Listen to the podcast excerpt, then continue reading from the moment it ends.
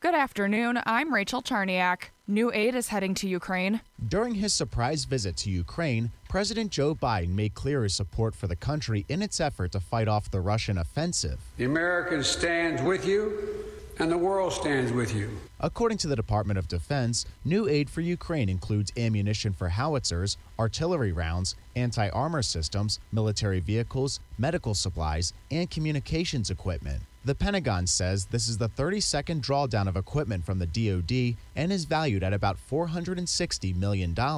At the White House, Ryan Schmelz, Fox News.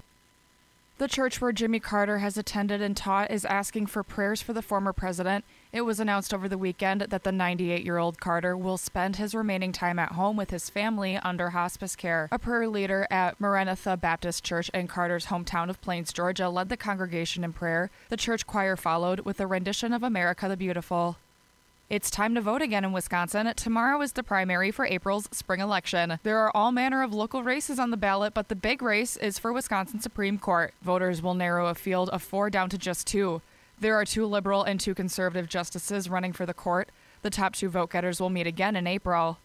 Green Bay city officials are hopeful 2023 will be the year that ends the city's long term issue with seasonal hiring shortages. A job fair was held Saturday to find potential candidates for open jobs. City Recreation Director Ann Miller is hoping a healthy jump in pay will attract more workers. Lifeguard wages went from 12 to $13 an hour. This year, they're going to be $16 an hour starting. Last year, Joannes Park and the Rush Aquatic Center both closed early. Bay Beach Amusement Park had to keep some rides closed as well.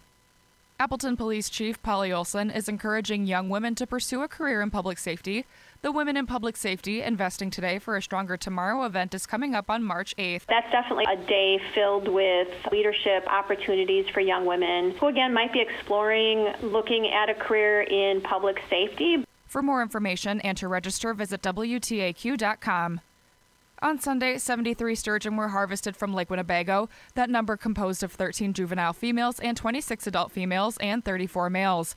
The season on the upriver lakes is now closed, and the season on Lake Winnebago is scheduled to run through next Sunday or until harvest caps are met. Now, here's your Fox 11 weather update. Look for overcast skies, a high of 37, and some snow showers moving in late this afternoon. Will be mild enough that that actually may mix in with some rain, so only expecting minor accumulations out there. They'll come to an end early in the evening. We'll see cloudy skies. Otherwise, a windy night, too, a low of 24. And Tuesday, we're going to be seeing a high of 30, partly cloudy early, and then increasing clouds. I'm Fox 11 meteorologist Phil DeCastro for 97.5 1360 WTAQ. And I'm Rachel Charniak, WTAQ News Talk Sports.